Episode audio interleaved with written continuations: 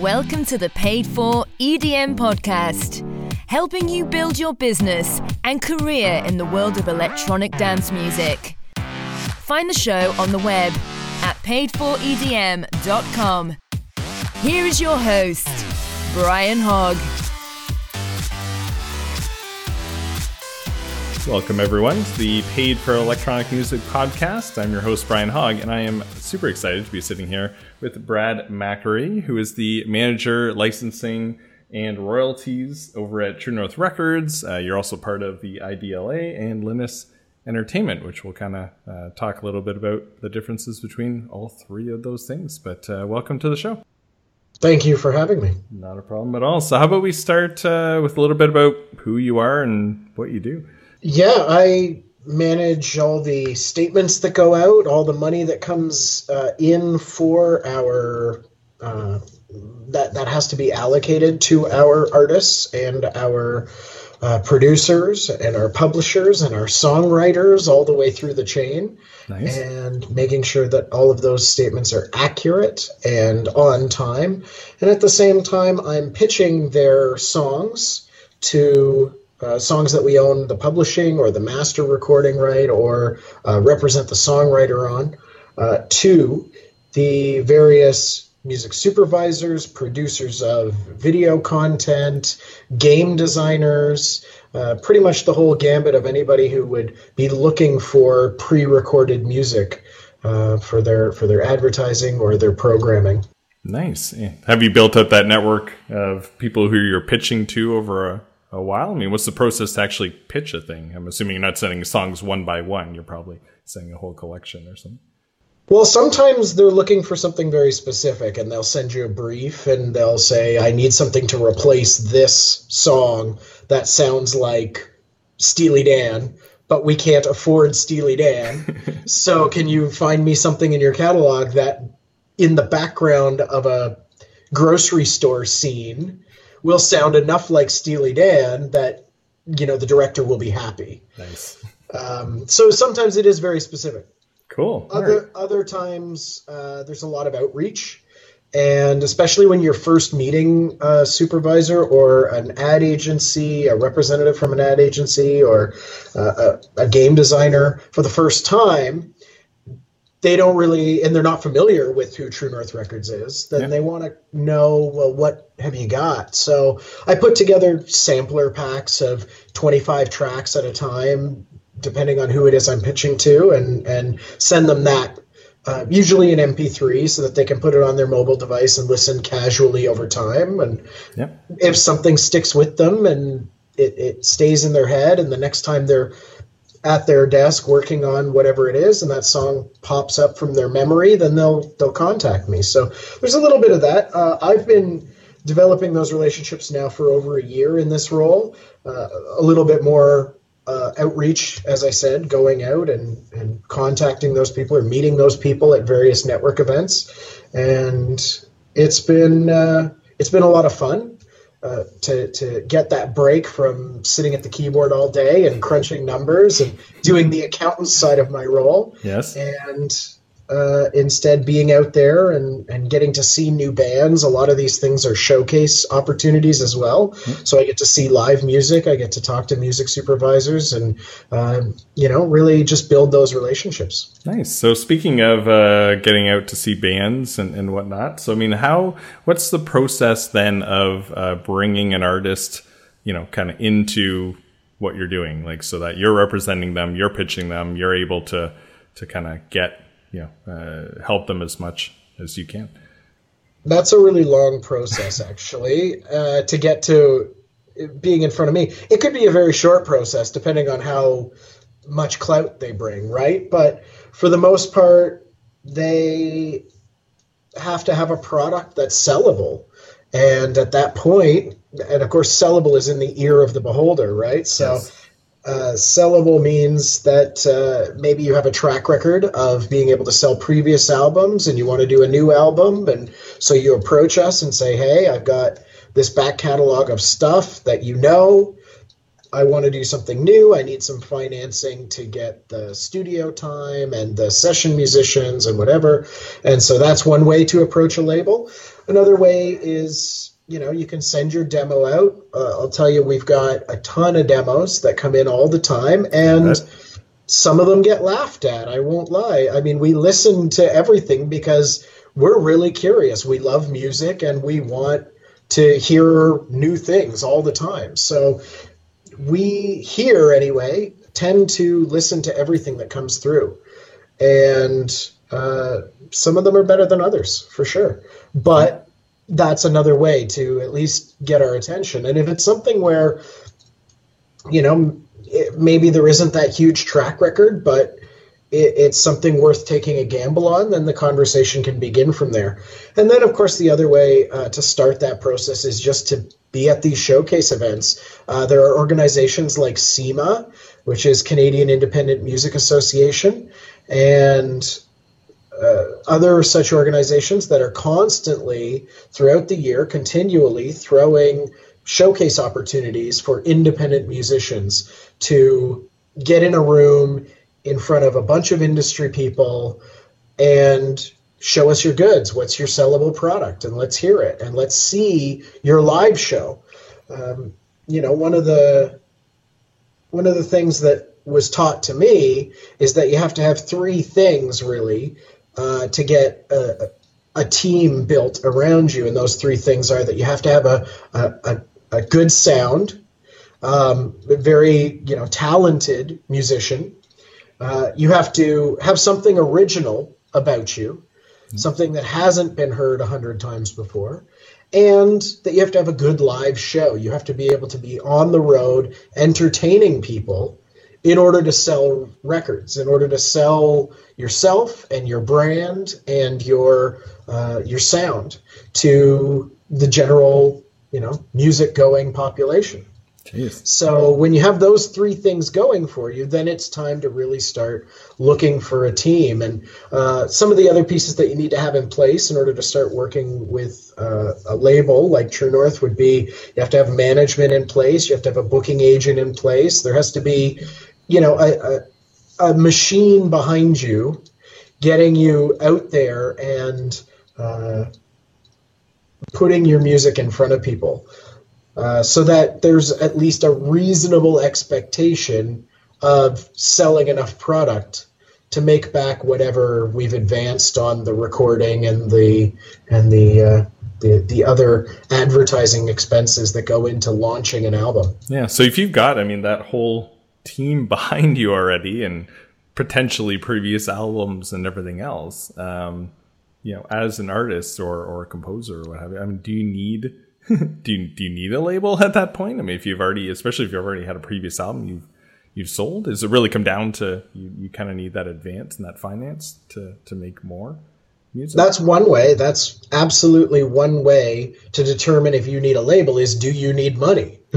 that's that's the easiest question to ask and answer is hey, do do you need money? Yeah.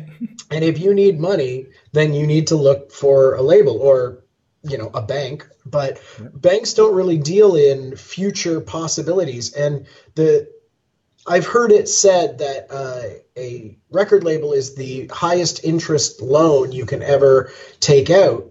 Uh, but at the same time, there's no bank in the world or financial institution in the world that's going to accept losses on an album that doesn't sell. Whereas a record label will just hang on to that record until the advance is recouped right? Whether your deal is a five year deal or a 10 year deal or a 15 year deal, and uh, no matter how much money was advanced on it, if it doesn't sell, if it doesn't recoup, that's a loss for the label.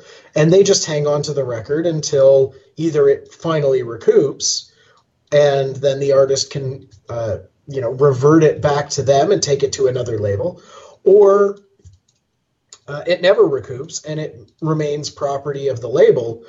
But if it doesn't sell, like how many dead assets do you really want to hang on to, right? Yeah. So um, there's there's a little bit of it from both sides. I can absolutely see how all of the costs that go into trying to get an album launched can seem more than is necessary if you're going to be an independent artist that wants to launch your own album and is only willing to spend $5,000 on actually advertising it, I can see how why did we have to spend $25,000 to launch this album?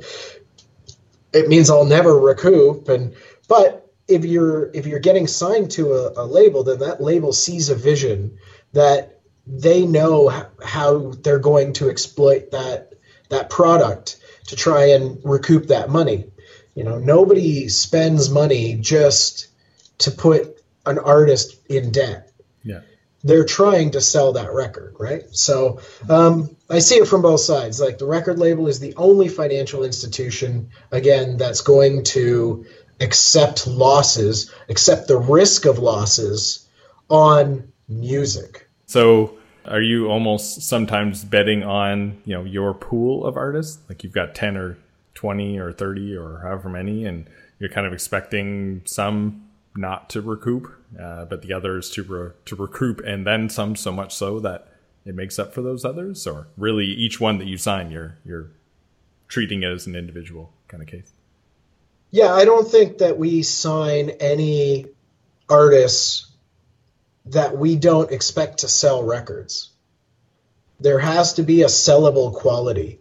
The one exception maybe it's not an exception, but the the the only caveat to that would be different genres are going to have different levels of expectation. So you're not going to expect to sell the same amount of Elizabeth Shepherd records as you are Randy Bachman records.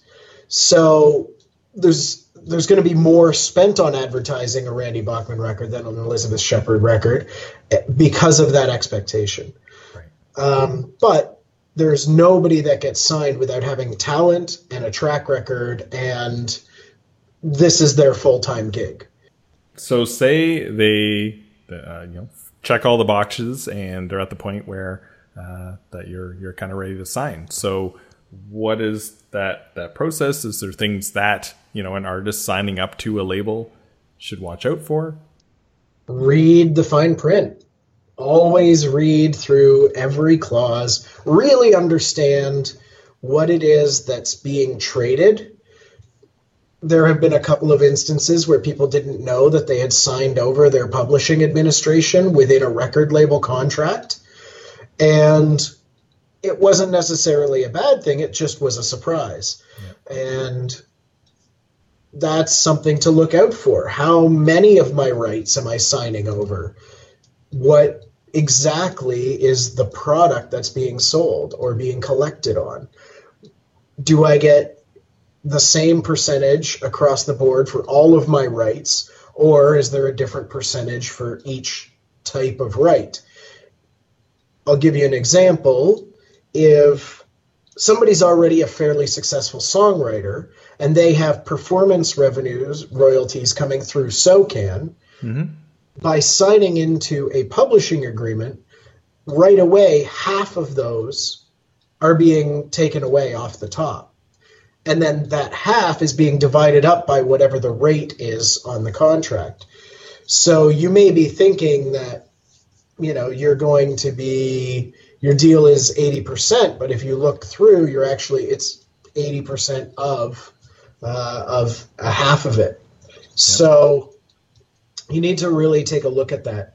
Um, so yeah, there's lots of details. The devil is in the details, as they always say, right? So just make sure that you get yourself and people who are at least somewhat knowledgeable about legalese, the language of contracts, yep. to give it a once over for you uh, before you sign into anything. Of course, if the record is not going to happen without this money, then it's worth it to do because it wouldn't happen any other way. And in those instances, just sign. Don't even read it. Firstborn child, uh, all those other clauses, forget about it. It's fine.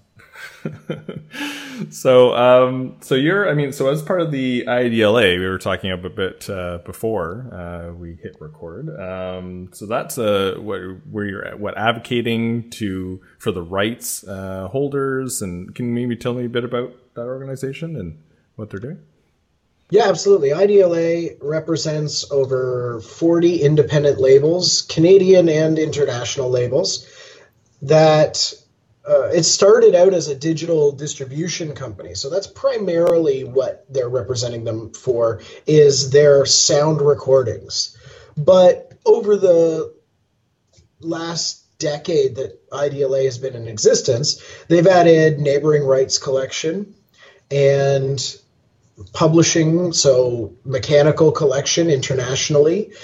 Uh, a lot of, especially in Canada, independent labels have their own relationships with the Canadian societies and organizations that protect these rights. So they don't really need an advocate within Canada.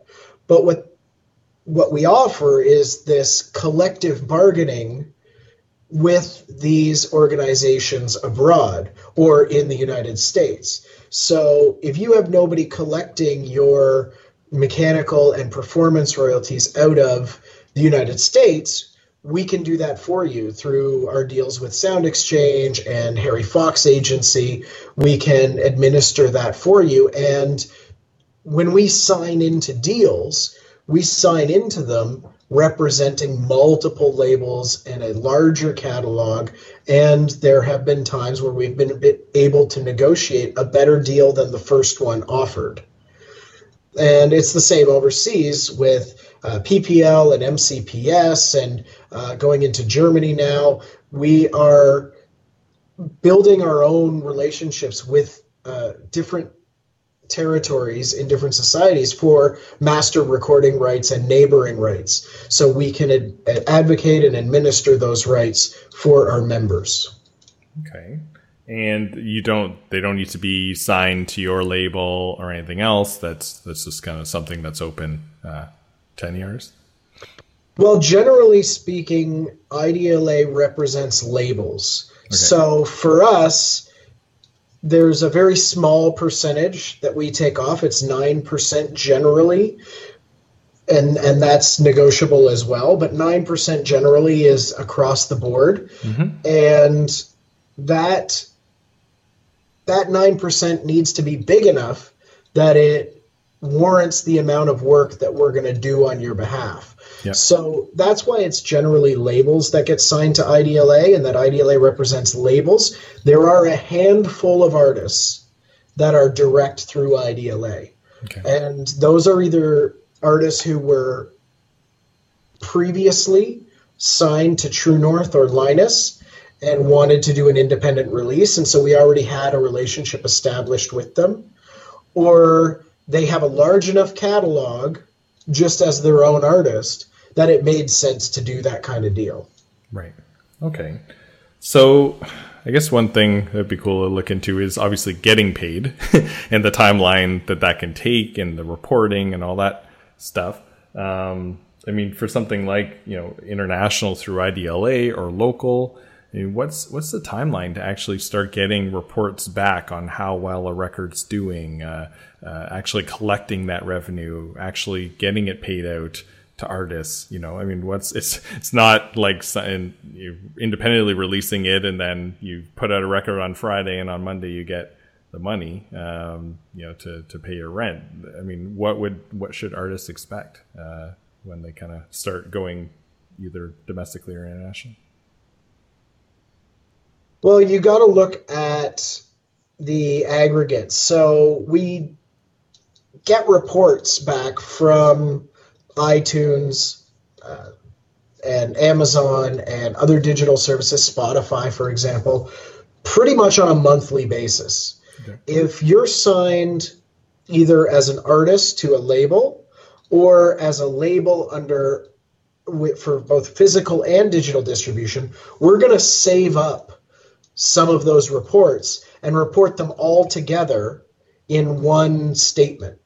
Okay. So that's that's my primary job is for the the labels that also do physical distribution through us. It takes a lot longer, obviously, to get a, a, physical sales report than it does to get a digital sales report. And what I mean by that is, you know, somebody streams something on Spotify, you know it instantly. You can see analytics on it instantly. Mm-hmm. You can report back without actual money attached to it. You can report back almost instantly on, hey, you played that show over in Germany or Australia last week, and we saw your streams double in that territory over the last, you know, yesterday or the last few days. Mm-hmm. So you can get that kind of reporting instantly. And if you have a really good relationship with your distributor, that's the kind of thing that they that's the kind of insights that they can give you uh, and your management team to help you plot out your next move yeah. and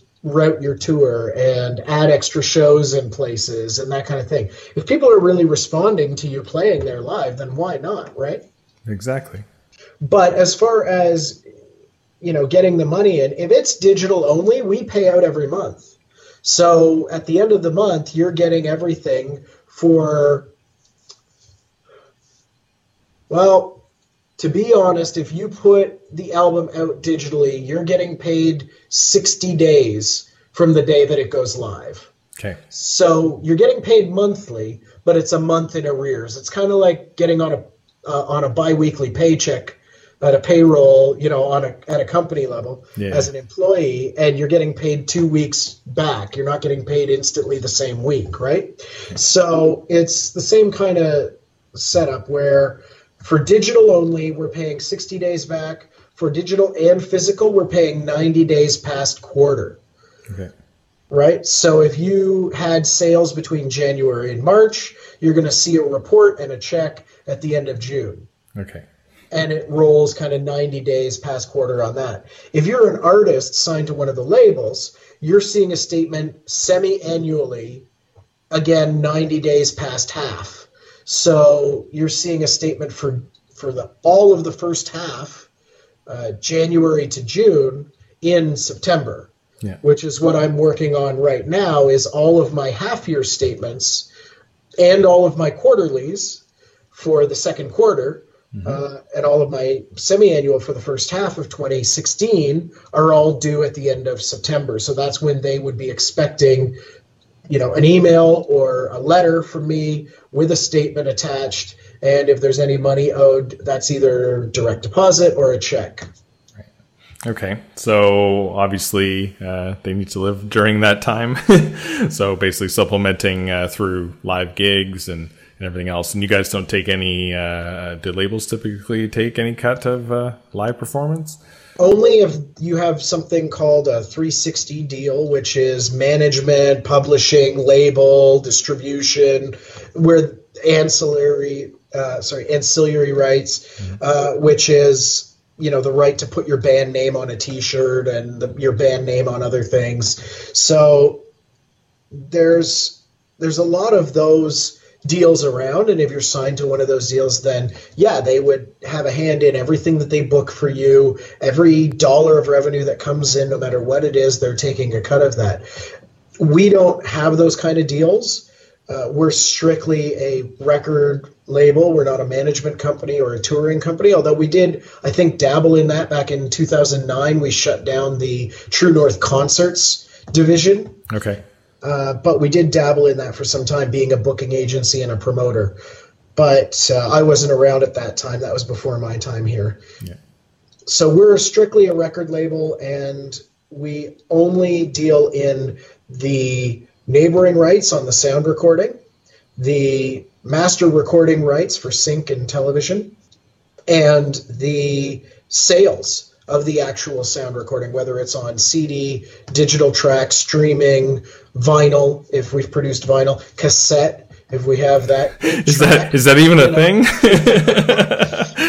Do you still have a player kicking we, around? we still have cassettes in the warehouse. It's true. That's um, amazing. Actually, we acquired a label called Spring Hill Music out of uh, Colorado, and they came with them uh, a series of cassettes that were only released cassette only, and it's all meditation music and yoga stuff and new age, and it's all really cool. And uh, there's actually a market for that. We didn't know. You so, got to be meditative to uh, deal with finding, and then you know having your tape get all wound in the player.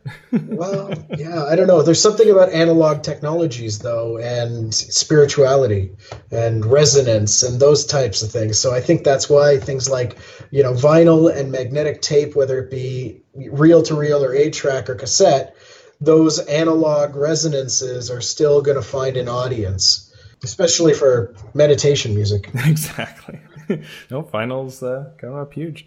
So, um, do you see any? Uh, you know, if you had a magic wand, is there anything you think you would think to change about the royalty distribution reporting side of things? I mean, you've been really immersed in it for the last uh, couple of years, so I don't know if anything really jumps out that either frustrates you or something you think would be a big benefit for artists? Well, there's uh, there's a few companies right now coming out that are trying to do more instant reporting, and that's something that I have always advocated for. Is when I was an artist manager, I wanted to know the same day, more or less, when my products were selling, when we had streams, when we had people interested in our YouTube video, we wanted to know where they were, how to get in touch with them, right? Yep. We wanted to show up at their door and show and say thank you. That might be a little extreme, but sure. so that type of reporting is now uh, capable of being done. Because of the technology. The technology has finally caught up to the point where you can track your your listeners, your fans, and you can engage with them through those same platforms. You can amalgamate all of that data through APIs into a single dashboard. And there are several companies that are doing that. There's Next Big Sound. They're they're starting to now track playlists on the streaming services because that's a huge boon now for artists is to get added to a playlist on a streaming service with a ton of followers. And there's a whole team of people here who do that who pitch our music to those major playlists. Uh, that's something that idla does for its members as well is playlisting.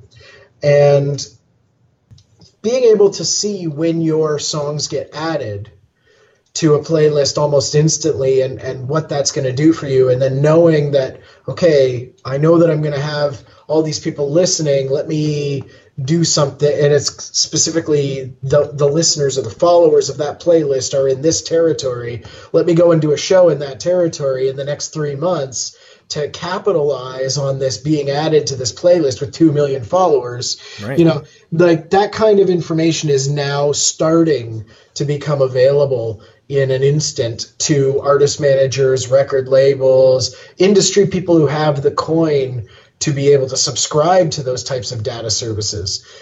At some point down the road, it's going to be available to the everyman and to the to the independent. But right now, there's a bit of a early adopter phenomenon going on with it, where it's a fairly high price point to buy into something like SoundScan right. or BuzzAngle or you know, there's a lot of uh, different services that are coming out. So once you've kind of got that that data in the hands of the independent artist, I feel like that's going to really allow you to know where you're resonating, allow you to target your efforts and your dollars because they're so limited as an independent, yep. and be able to hopefully break through the noise. It's one of the things that keeps being said is we now kind of live in the echo chamber era of music where there's so much independent music that's available to everybody at all times everywhere in the world.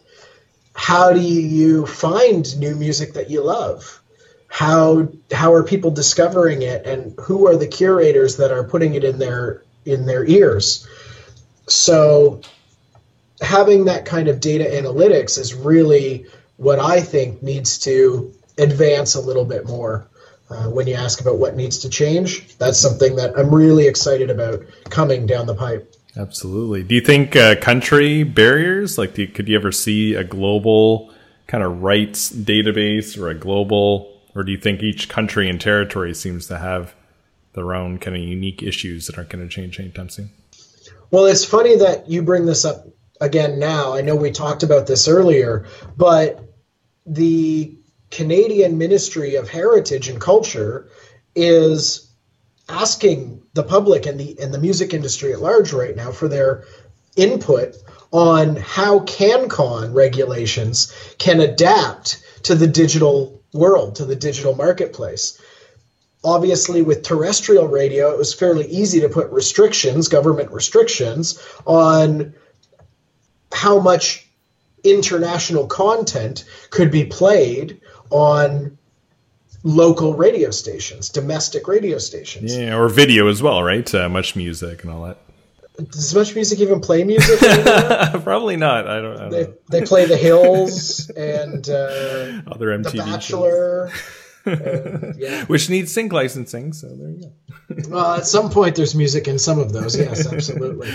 Yes. but but uh, yeah so they're asking like how can how can we help canadian culture continue to thrive in the same way that we have since the, the 70s with CanCon regulations and the Juno Awards and all of those things that came out in that time when Canadian music really started to take a, a, on an identity of its own with Joni Mitchell and Gordon Lightfoot and those guys breaking out of the mold. And how can we continue to, to carry that torch forward for our for our locals? uh, for our domestic artists into the future. Um, it's an interesting problem because, by definition, the internet is borderless. It's it's access to anywhere from anywhere, and it's really helped people discover music outside of Canada. And if you want, you can listen to not a single Canadian band which is the first time in generations when that's been possible in in Canada. Of course, music generations are only like five years apart now, right? It's like I don't listen to any of the same music that some of my coworkers listen to who are only five years younger than me or wow. or six years younger than me. You, know?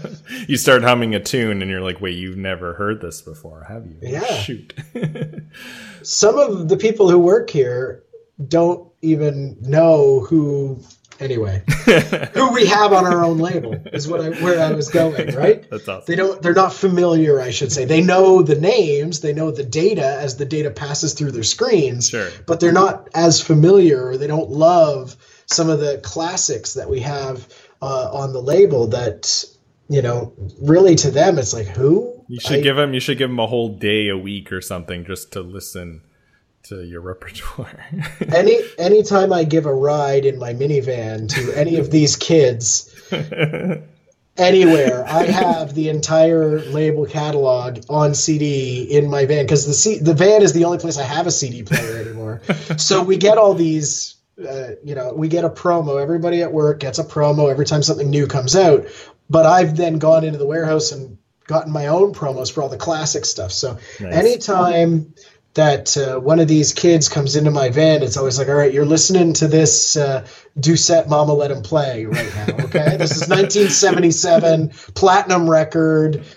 You know, it's it's actually the 40th anniversary of it next year. You know, it's one of those classics that I want to bring back and do something really large for in the in the coming year. So look out for that. and they have no choice; it's just happening. well, I've I've yeah, anyway.